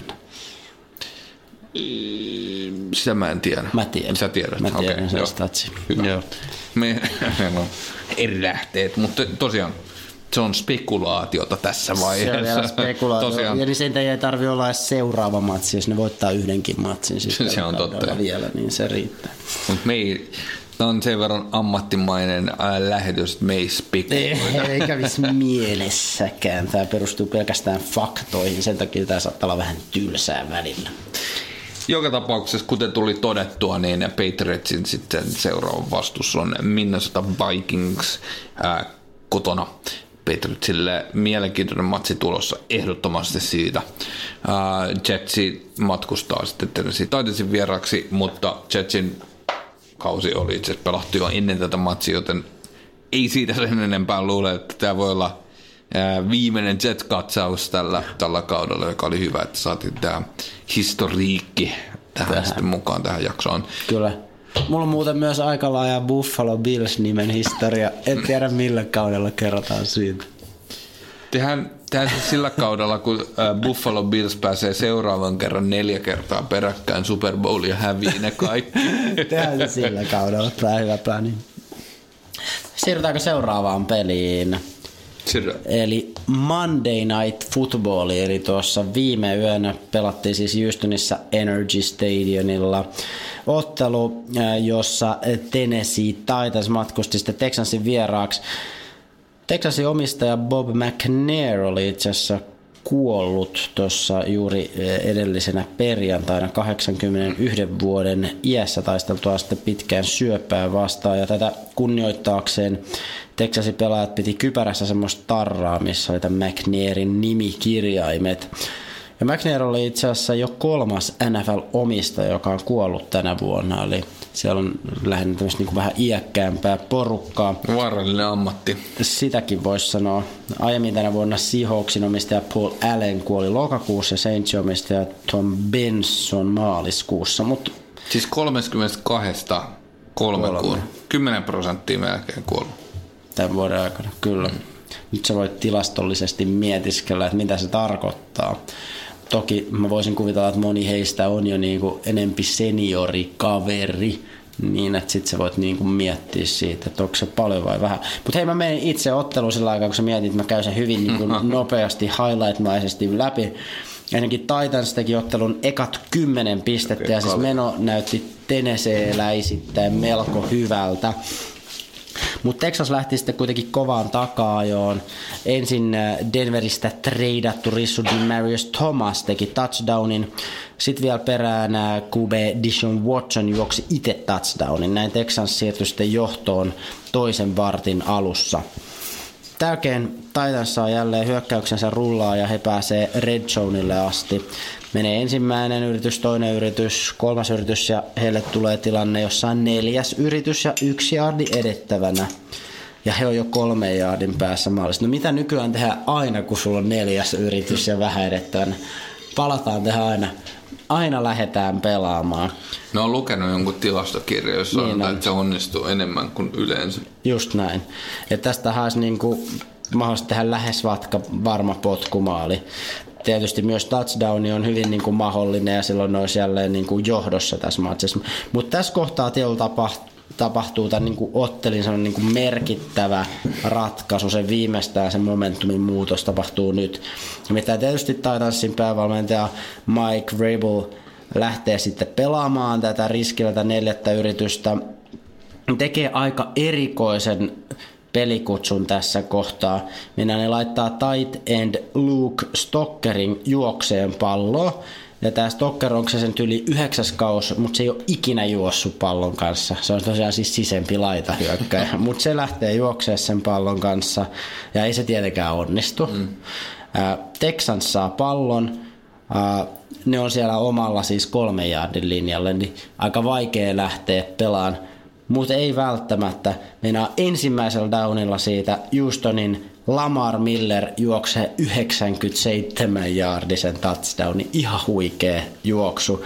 Ja boom, tästä tulee siis ää, Texansin touchdowni sen sijaan, että näytti, että tästä hyvinkin voisi tulla Titansin touchdown. Eli tässä on niin tosi iso niin 14 pisteen swing, joka mun mielestä käytännössä ratkaisi tämän mm-hmm. matsin jo tässä kohtaa kun pelattiin toisen kvartterin puoliväliin suurin piirtein. Texans tosiaan voitti ottelun lopulta numeron 34-17 ja Tämä on tosiaan Texansin kahdeksas perättäinen voitto, joka on joukkueen ennätys.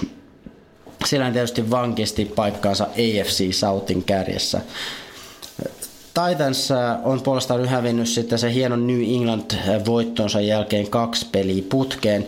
Täytyy sanoa, että onko jonkunlainen hopeareunus ää, tälle matsille, mutta ei se Titans niinku surkeasti pelannut. Markus Mariota erityisesti 19 ensimmäistä hänen heittoonsa kaikki onnistu. Mm. Ja koko matsissakin 23 heittoa, josta 22 meni Aika. perille. Huikealla mm. prosentilla teki 303 yardia ja kaksi touchdownia, mutta tässä pelissä tosiaan se ei ollut läheskään riittävästi, eli selkeät numerot kuitenkin heidän tappiolla. Ja Titans on nyt 5-6 rekordilla ja playerit näyttää jäävän haaveeksi.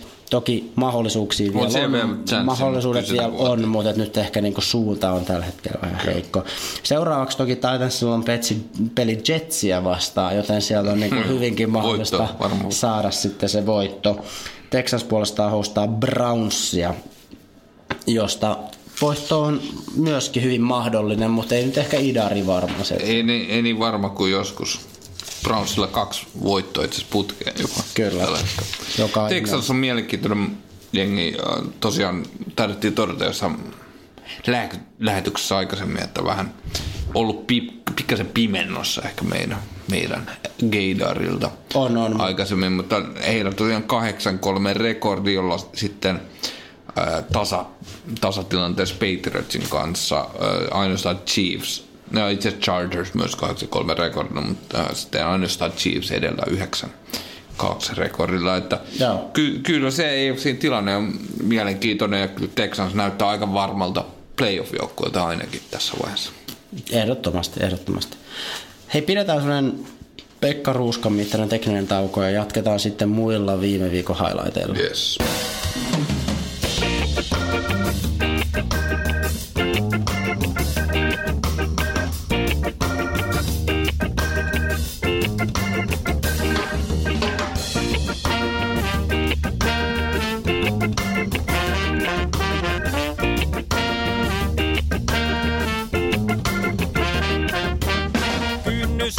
Ja hellurei jatketaan sitten vielä pikakatsauksilla vai millä Kyllä, otetaan tietty highlightteja muista viime viikon peleistä. Mä haluan tietysti aloittaa mun toista suosikkijoukkueesta Denver Broncosista, Broncos. joka on nyt liekeis joukko ottanut pari kovaa päänahkaa menaan männä viikon. Nyt tosiaan Denver Broncos katkas Steelersin kuuden ottelun voittoputke voittamalla heidät luvun 24-17.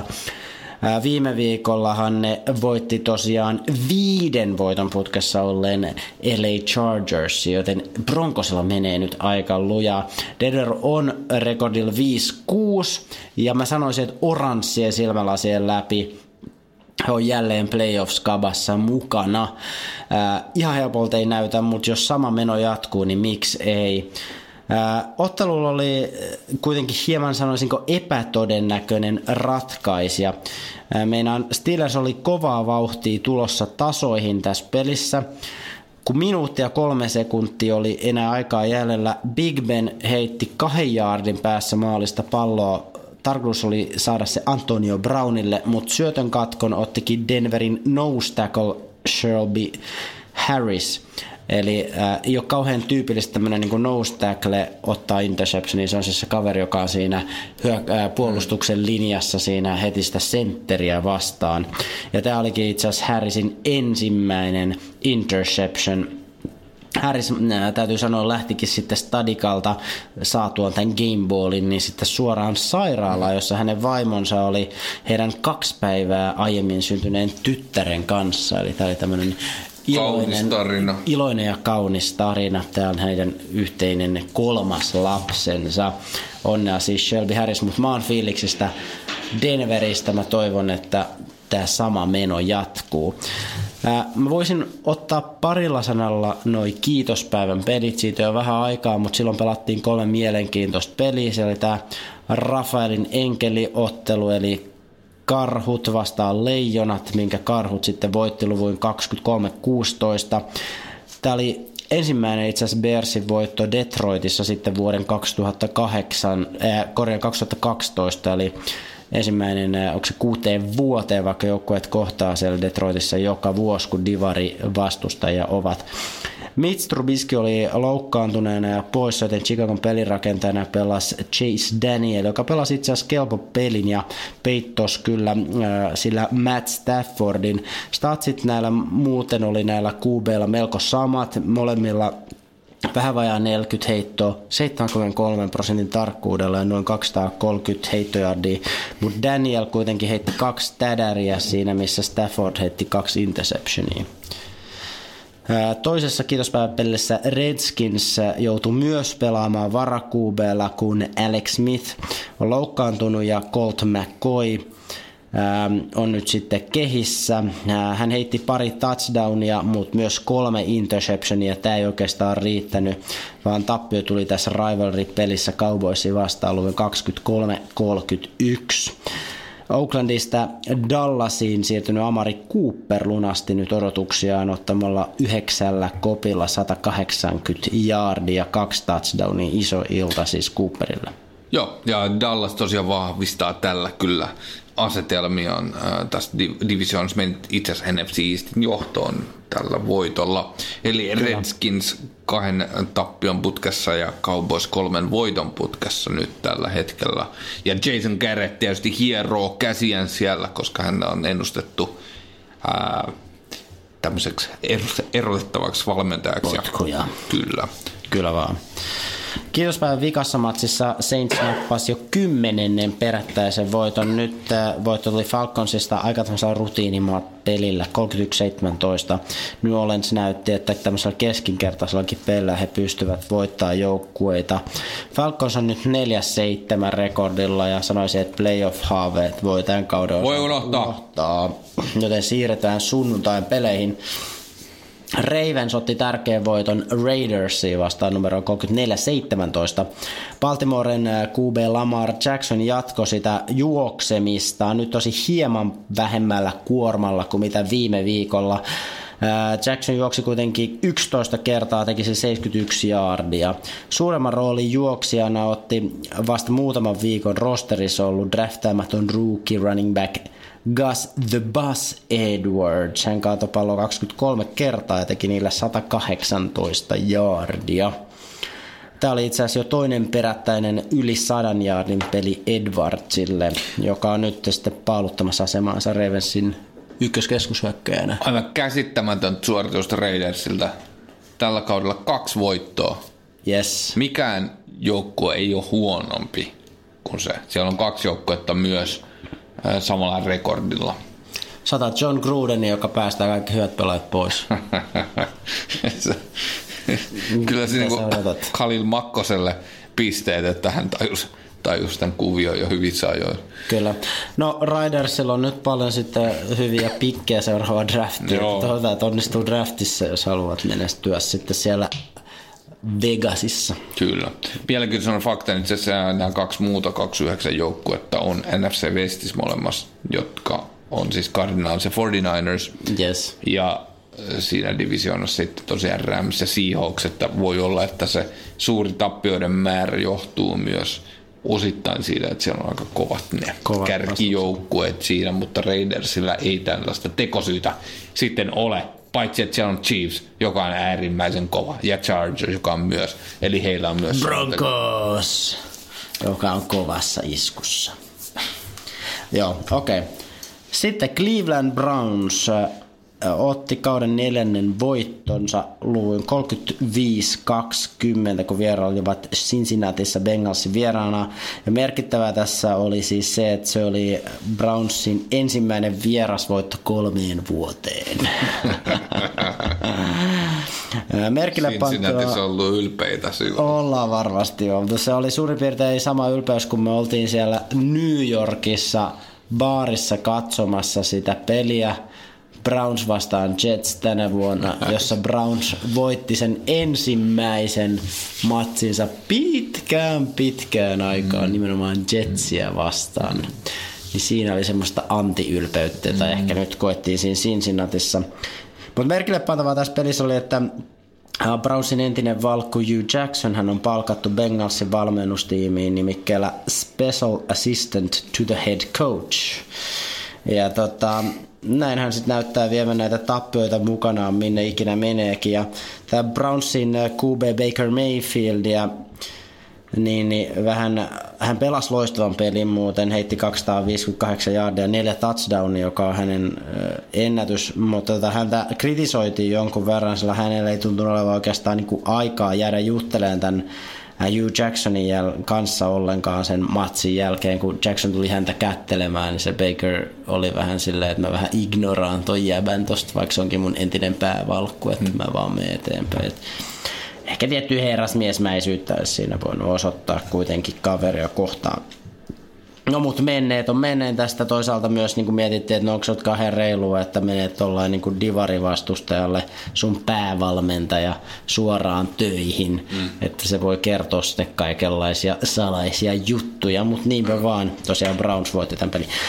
Siirrytään seuraavaan. Giants. Niillä oli lupaava kahden voiton putki, mutta se nyt sitten katkes, kun he hävisivät komeen comebackin tehneen Eaglesin käsittelyssä. Eagles teki viime sekunneilla potkumaalia ja voitti ottelun 25-22.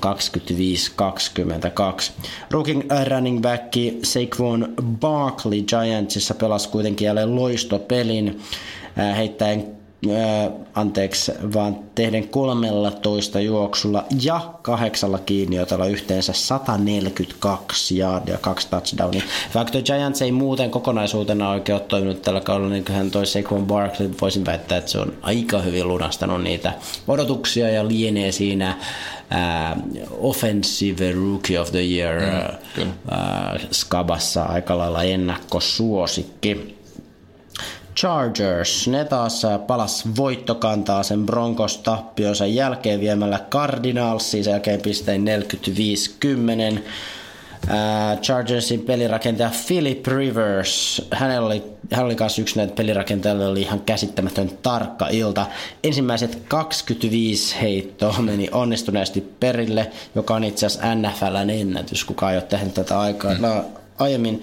Ja kokonaisuudessaan vaan yksi hänen 29 heitosta ei mennyt perille. Näin on hänen onnistumisprosentti oli 96,6. 96,6 ja se on kans NFLn ennätys, kun otetaan huomioon. Mä haluan nähdä ne Super Bowls. Mä haluan nähdä just ne Super Bowls. Chargersin. Niin. No, se olisi siis... Se on mun mielestä hienoa, että AFC... Siis joko Kansas City tai sitten Chargers. Joku Vai, uusi joukkue. Joku uusi joukkue, se ei sitä Patriots tai, tai Steelers, Steelers. joo. No, olisi se omalla tavallaan ihan siistiä. Mähän ennustin tosiaan Rams Chargers Super Bowlia kauden alussa. Ja sä veikkasit Patriotsin. Joo, siihen mä oon rahani laittanut, se on eri asia. Smart money. Kyllä, kyllä. Äh, viimeinen nosto vielä viime viikon peleistä. Indianapolis Colts, ne oli jo 10 pistettä tappiolla vikalla vartilla Dolphinsia vastaan, mutta tulivat kuitenkin tasoihin ja ottivat jo viidennen perättäisen voittonsa lukemin 27-24, kun viime hetkillä Adam Vinatieri onnistui potkumaalissaan. Colts on nyt tosiaan tuli kuuma, jengi on 6-5 rekordilla skabaa vahvasti EFC villikortti paikassa, kun on tosiaan viisi peräkkäistä voittoa siellä vahvaa suorittamista Coltsilla. Hyvä. Mä haluan tuoda sun huomion vielä, tai myös kuuntelijoiden huomion. viikkauslukemiin. Mm. Eli mä katsoin että juuri, että kuka on seuraava NFL-valmentaja, joka erotetaan pestistään. Okei, okay, onko siellä päivittyneet lukemat? Tämä on uh, hyvin kuranttia. November 27 lukee tässä. Ja en muista, mikä päivämäärä tänään on, mutta se on hyvin lähellä uh, 27. Kyllä. Nyt sä saat, mä tykkään tehdä arvausleikkejä, koska se saa sut potentiaalisesti näyttämään tyhmältä. Ja... Saako googlat? Tämä oli, siis, tämä oli pitkään se googlauksen tulos. Mun piti vaihtaa sanojen järjestystä, jotta vai, löysin nämä niin kuin ihan viimeisimmät todennäköisyydet tähän. Tämä ensimmäinen valmentaja on semmoinen, jolla saa neljän kertoimen. Eli kuka on seuraava valmentaja, joka erottaa nelosen kertoimella? Ketä veikkaat? Tuomas! Minä veikkaan, että seuraavaksi saa Jaguars päävalmentaja Doug Marone. Väärin, se on no, se... täysin väärä vastaus. Ja Mike McCarthy. Kyllä, saako? se on Mike McCarthy, eli Green Bay valmentaja. Kuka on kakkonen kertoimella 4,25? Saanko mä yrittää tähänkin sitä Doug Marone, onko se edelleen täysin Saat väärä? yrittää, mutta se on täysin väärä. se on Todd Bowles. Aa, Bowles. On, Eli joo. siellä Green Bay on Jet siellä kärjessä veikkauksessa, joka on sinänsä oma, oma lukunsa. Kyllä, sitten sit seuraavat on Steve Wilkes, äh, taitaa olla siellä Arizonan suunnalla, äh, John Harbaugh äh, tuolla Ravensissä ja Vance Joseph – sitten Bronkoissa tämän, Odds, Odds Sharkin mukaan. Mutta kuitenkin minä pistän rahani, tai voisin laittaa rahani, jos löydän sivuston, joka hyväksyy rahani Mike, Mike McCarthyn puolesta tässä tietysti on se kysymys, siis varmaan on se, että hänet erotetaan. kysymys on se, että kuka erotetaan ensimmäisenä. Kyllä, ja kyllä. se voi hyvin voi olla se Todd Bowles sitten niin. Jetsistä, mutta uskoisin, että molemmilla näillä joukkoilla, niin kuin lähtökohtaisesti olisin halunnut fanittaa tällä kaudella, niin, niin on sitten uusi päävalmentaja ensi kaudella. Se on mielenkiintoinen. Sekin on suorastaan hieman epätodennäköistä. Mutta hei, otetaan, otetaan pari tota NFL-uutista tässä vielä ennen kuin siirrytään seuraavaan viikkoon. Ensinnäkin Andy Dalton, eli Bengalsin pelirakentaja loukkasi peukalonsa sunnuntaina pelissä Brownsia vastaan tosiaan, jonka he hävis, mutta maanantaina Bengalsit ilmoitti laittaneensa Daltonin injured reserve listalle ja näin sitten Andy Daltonin kausi on ohi. Sääli sinänsä Bengalsille Daltonin korvaa nyt 25-vuotias Jeff Driscoll, joka pääsi sunnuntaina kentällä vähäksi aikaa, mutta hänelle ei ole vielä yhtä NFL-starttia vyöllään, joten seuraavalla viikolla sellainen sitten tulee. Backupiksi sitten tota Cincinnati nappas veivereistä Tom Savage. Savage Garden. Oh yeah. Tämä Jaguarsin päävalmentajan potkiminen, mitä mä tuossa kovasti veikkasin Maronia, joka nyt ei ollut siellä niin todennäköisimpien listalla, niin kuitenkin osittain viittasi, tai mun veikkaus liittyi siihen, että Jacksonville Jaguars antoi potkut hyökkäyksen koordinaattorille. Mutta hetkinen, miksi hän ei ole Hackettille. Onko sulla joku teoria se, miksi hän ei ole kärsinyt? Tietysti ei, se, mä se on kohtuuton kysyä sulta sitä, koska sä veikkasit, että se on siellä Niin, mutta se voi se olla se, ehkä sitten niin kuin näytöt viime vuodelta oli niin vahvat, että kukaan ei uskonut, että tuo joukkue voisi oikeasti pärjätä. Ne pärjäsikin noin hyvin viime vuonna. Voi olla, että liittyy johonkin sopimustilanteeseen tai johonkin muuhun, en mä tiedä. Okei. Okay. Täällä on tämmöinen otsikko tänne internetissä, joka sanoo, että the Jaguars gave Doug Marone a vote of confidence, which is a terrible sign. Niin, niin. jatkuu. Mutta mut kuitenkin, että eihän on ilmeisesti niinku sanonut julkisesti, että tämä kaverin niin. työpaikka on turvassa, joka tietysti ehkä, vaikuttaa niin todennäköisyyksiin. Niin, ehkä ne on vähän tällaisia, että sitten jonkun pitää lähteä. Ja nyt sieltä lähti tosiaan tämä hyökkäyksen koordinaattori Nathaniel Hackett että hän oli nyt se pää, joka leikattiin irti tämän Bills-tappion jälkeen. Jäljelle ja kädet ja jalat. Nimenomaan, jotka toimii sitten Maronin aivoilla. Jaguars päätti myös itse asiassa penkittää pelirakentajansa Blake the Snake Bordelsin ja nimes Cody Kesslerin sitten aloittajaksi tulevaan Colts-peliin. Eli vaikealta näyttää se Jaguarien tie. Vaikea näyttää. Se on niin kovin, kovin odotuksi lähettiin tähän kauteen. Kovat oli tulokset viime kaudelta.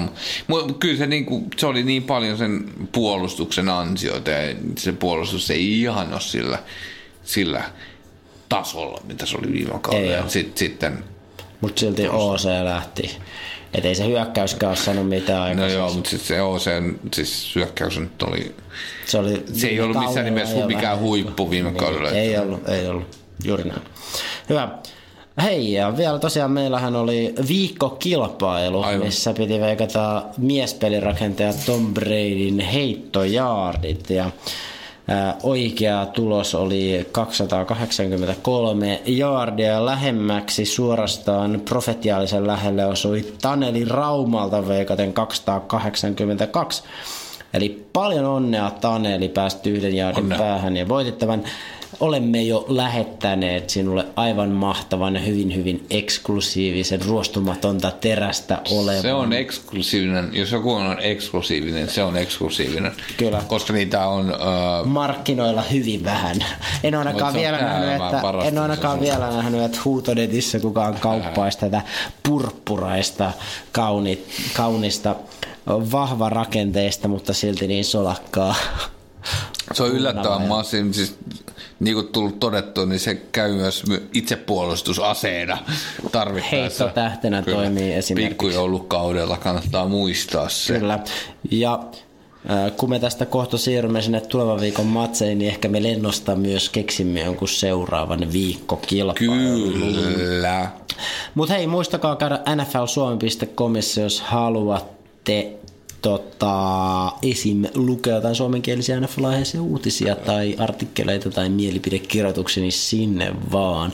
Ja kiitos hei kaikesta palautteesta taas tällä viikolla saatiin mielenkiintoista ja rakentavaa palautetta. Ja se on rakentavaa kritiikkiä, se on aina hauskaa lukea, että ää, tosi hyvä podcasti, mutta ei, mutta niin se pitää ei, olla. Ja, ja on paljon sellaisia juttuja, mitä me ei itse välttämättä huomata ollenkaan.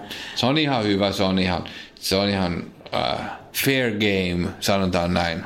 Fair game. Mun mielestä äh, semmoinen äh, rakentava palaute on rakkautta. Jos kukaan viitsii sellaista sulle lähettää, niin se on rakkauden osoitus ja arvostan sitä suuresti. Se on vähän niin kuin Adrian Peterson hakkaa lapsia vitsalla vai vyöllä, millä se on.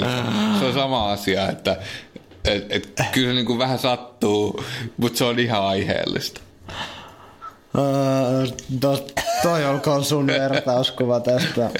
Ei, mä toivon jatkossakin, jos on mitään niinku rakentavaa palautetta, niin laittakaa meille ihmeessä. Me ei, tiedämme, että me ei olla ammattilaisia tässä jutussa, mielellään kaikki yeah. kommentit vastaan. Mm, toki positiivistakin palautta saa on, lähettää. On, Kiitos, on, koska sitäkin olemme saaneet runsain mitoin ja kaikki kirjekyyhkyt ovat niin kuin ihan selkä väärällä ja joutuneet sitä postia meille kantamaan. Siis positiivista palautetta mun mielestä on tullut yllättävän paljon siihen nähden, mitä mä, mulla on käsitys siitä, että miten ihmiset yleensä antaa palautetta, joka on mm. aina kriti- suoraa kritiikkiä. Ja se on tietysti, jos joku jaksaa antaa meille palautetta, niin yleensä se on sitä, että he jaksaa jopa kuunnella tätä, jolloin siinä on jonkinlainen positiivinen aspekti niin, totta. mukana. Mm. Että jos ei jaksa kuunnella tätä, niin ehkä ei edes lähettää mitään palautetta. En tiedä, mutta kiitos palautteesta. Kiitos ja, ja lähettäkää sitä jatkossakin. Joo. Sitä voi lähettää meille suoraan sieltä Facebookin kautta, niin kuin suuri osa teistä on tehnyt ihan mahtavaa. Tai vaikka sähköpostilla nfljenarihaita gmail.com. Jota kukaan ei katso. Oletko katsonut? Joo, todellakin. Joo, joo, mä niin, on, ja on vastannut kaikkiin sinne tulleisiin viesteihin. Mutta mä ehdotan, että me siirrytään tuohon ensi viikon, tai siis kuluvan viikon peleihin. Ja katsotaan, mitähän mielenkiintoisia otteluita sieltä löytyy. Ehkä yksi viikon kiinnostavimmista peleistä, jos ei se kaikista kiinnostavin pelataan nyt jo torstaina, kun New Orleans Saints kovassa kymmenen voiton putkessa oleva joukkue matkustaa Texasiin Dallas Cowboysin vieraaksi. Dallas tosiaan 6-5 rekordilla siellä oman divarinsa kädessä. Joo, ja tämä on siis Cowboysille huomattavan paljon tärkeämpi matsi. Eli he ehdottomasti haluaa voittaa tämän, jotta pitääkseen Redskinsin takanaan. Redskinsin sama rekordi tällä hetkellä ja Eagles vaan voiton päässä Cowboysista. Eli tosi tärkeä matsi Cowboysille. Äh, Saints nyt on neljän voiton kaula jo kirjannut sinne Panthersiin NFC Southin kärjessä, joten heillä nyt ei divisiona voitosta ole kauheasti niin kuin riskiä tässä, mutta toisaalta Ramsia vastaan haluavat sitten kisalla tästä ykkössiidin paikasta. Eli kyllä siinä panoksia on, on tietysti silläkin puolella niin kuin pitääkin, mutta Cowboysille ehdottoman tärkeä matsi. Kyllä. Sitten jos siirrytään sinne sunnuntaihin ja siihen kello kahdeksan slottiin, tuossa me katsottiin, tuossa oli niinku muutamiakin tuommoisia nostoja. Siellä on Ravens Falcons, joka on tärkeä Ravensille. Se on Rams Lions, joka on, joo Rams voittaa sen todennäköisesti aika selkeästi. Sitten siellä on Browns Texans, joka on molemmille suht tärkeä peli, tosin Texansilla on aika hyvä rekordi siellä Ja Browns ei pääse playoffeihin, mutta... Kärjessä Browns pääse, mutta et molemmat on semmoisia niinku hyvää tai sellaista keskitasoa, sanotaanko näin. Mutta mä nostasin silti kello kahdeksan mielenkiintoisin peli on, kun Denverin villihevoset Broncos matkustaa sinne äh, Cincinnatiin Bengalsin vieraksi. Molemmat jengit on 5-6 rekordilla sillä erotuksella, että Broncosilla on nyt kaksi todella väkevää päänahkaa siellä mm, mm, olkalaukussa ja Bengals äh, on alaspäin. enemmänkin alaspäin Kyllä. suuntaavassa rekordissa, mutta 5-6 rekordi molemmilla on kuitenkin kaikki mahdollisuudet. Tämä on niin pakkovoitto. Nyt on, Tämä on pakkovoitto. Tappiolla ulos villikorttikisasta, Kyllä. voitolla mukana kisassa ja tässä on niin kuin, se, no ne panokset. Ei mitään vähempää, ei mitään enempää. Paljon luvattu. Sitten mun mielestä kannattaa siirtyä sinne vähän myöhäisempiin peleihin tästä. No joo, tää, tää lienee se viikon paras matsi on tämä tota, puol 12 aikaan suomalaistain on tämä Vikings, eli minnesotalaiset kaifarit matkustaa sinne Bostonin seudulle Patriotsin vieraaksi. Kyllä asetelma on siis se, että Patriots on melkein jo, ei nyt ihan niin varma divisioonan voittaja kuin Saintsi, mutta äh, kuitenkin Dolphins ja kolmen voittoa kaulaa jo. Äh, Patriotsille tosiaan panokset ei ole niin kovat, mutta Chiefs johtaa AFCin äh, seed-kisa, eli kyllä Patriots ehdottomasti haluaa tämän voiton tästä. Kyllä. Mutta Vikingsille tämä on selvästi tärkeämpi matsi, eli he on siinä nyt lähtökohtaisesti villikorttikisasta NFCn puolella kahden voiton päässä Bearsista NFC Norten kärjessä kärjestä siis, ja tämä villikorttikisa on todella kuuma, tässä 6-5 rekordi setissä, Vikingsilla tosiaan 6-4-1 siinä, eli hieman kaulaa minimaalinen kaula siihen 6-5 rekordin jengeihin, mutta todella tärkeä matsi Vikingsille erityisesti. Kyllä, mutta vaikea peli. Vaikea peli. Kyllä todella vaikea peli ehdottomasti, mutta todella mielenkiintoinen on. myös. Ja on siellä mun mielestä toinenkin peli, joka, joka ansaitsee tämän kunniamaininnan siellä vielä Viikon peleistä. Viikon peleistä, ja kyllä. se onkin tämä Sunday Night peli, eli Los Angeles Chargers vastaan Pittsburgh Steelers. Chargers hän on tosiaan niin kuin 8-3 rekordilla vahvassa tilanteessa Steelersilla puolestaan lähes sama 7-3 ja 1 rekordi kaksi todella väkevää joukkuetta, jossa tietysti molemmat äh, skabaa siellä niinku hyvistä siideistä siellä AFCn puolella ja haluaa ehdottomasti voittaa tämän Steelersille. Tuli karvainen tappio tosiaan juuri Broncosia vastaan ja haluaa ehdottomasti takaisin sinne voittokantaan. Ja kyllä, eikä pelkästään siideistä, AFC Westin kärkisiä on itse asiassa vielä ihan täysin auki. Eli Chiefsillä 9-2 rekordi, Chargersilla 8-3 rekordi mm, yhden voiton mm, päässä. Mm, mm, ja se on, jos voiton tästä tu- saa ja Chiefsillä tosiaan nyt yksi tappio takana edellisestä pelistä, niin Chargers voi nousta sinne tasoihin tämän matsin, tämän viikon Toki jälkeen. Chiefsillä on Raiders vastassaan tällä okay, viikolla. Ei, ei siis mitään. Joo. Mutta kuitenkin uh, Chargers kisaa tästä vielä divisioonan voittopaikasta, mutta tällä hetkellä AFC Westistä näyttäisi tulevan sitten tämä ensimmäinen villikortti AFCn puolella.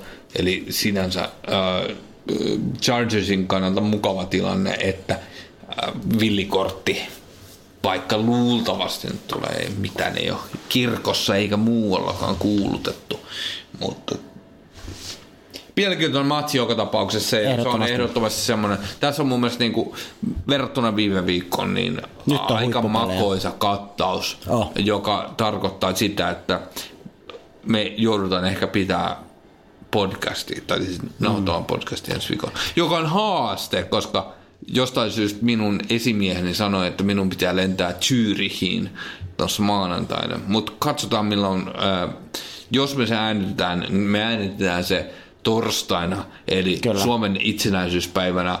Ja jos me äänitetään se, niin me juodaan kuohuviiniä silloin, joka tarkoittaa, että hyvä jakso tulossa. Kyllä. Ja mun mielestä meidän itsenäisyyspäivä podcast on suorastaan perinne. No, me ollaan tehty yleensä itsenäisyyspäivä. Kyllä. Tosiaan niin se on, jos tulee, niin vasta torstai-iltana, mutta tota, sitäkin enemmän kuohuviiniä juoneena oli varmasti mm. hyvää luvassa. Kyllä. Jotkut katsoo Linnan juhlia, jotkut tekee podcastia. Kaikilla oma tapansa juhlia Suomen itsenäisyyttä, koska emme ole venäläisiä. Eiköhän lopeta näihin kuviin ja tunnelmiin. Kiitos hyvä ystävä, hyvä kuuntelija, että olet kuunnellut tänne aivan loppuun asti. Ja muistathan, että minä olen savuhoonaaja. Ja minä olen suomalainen joutsen. Ja tämä on Jäderheit.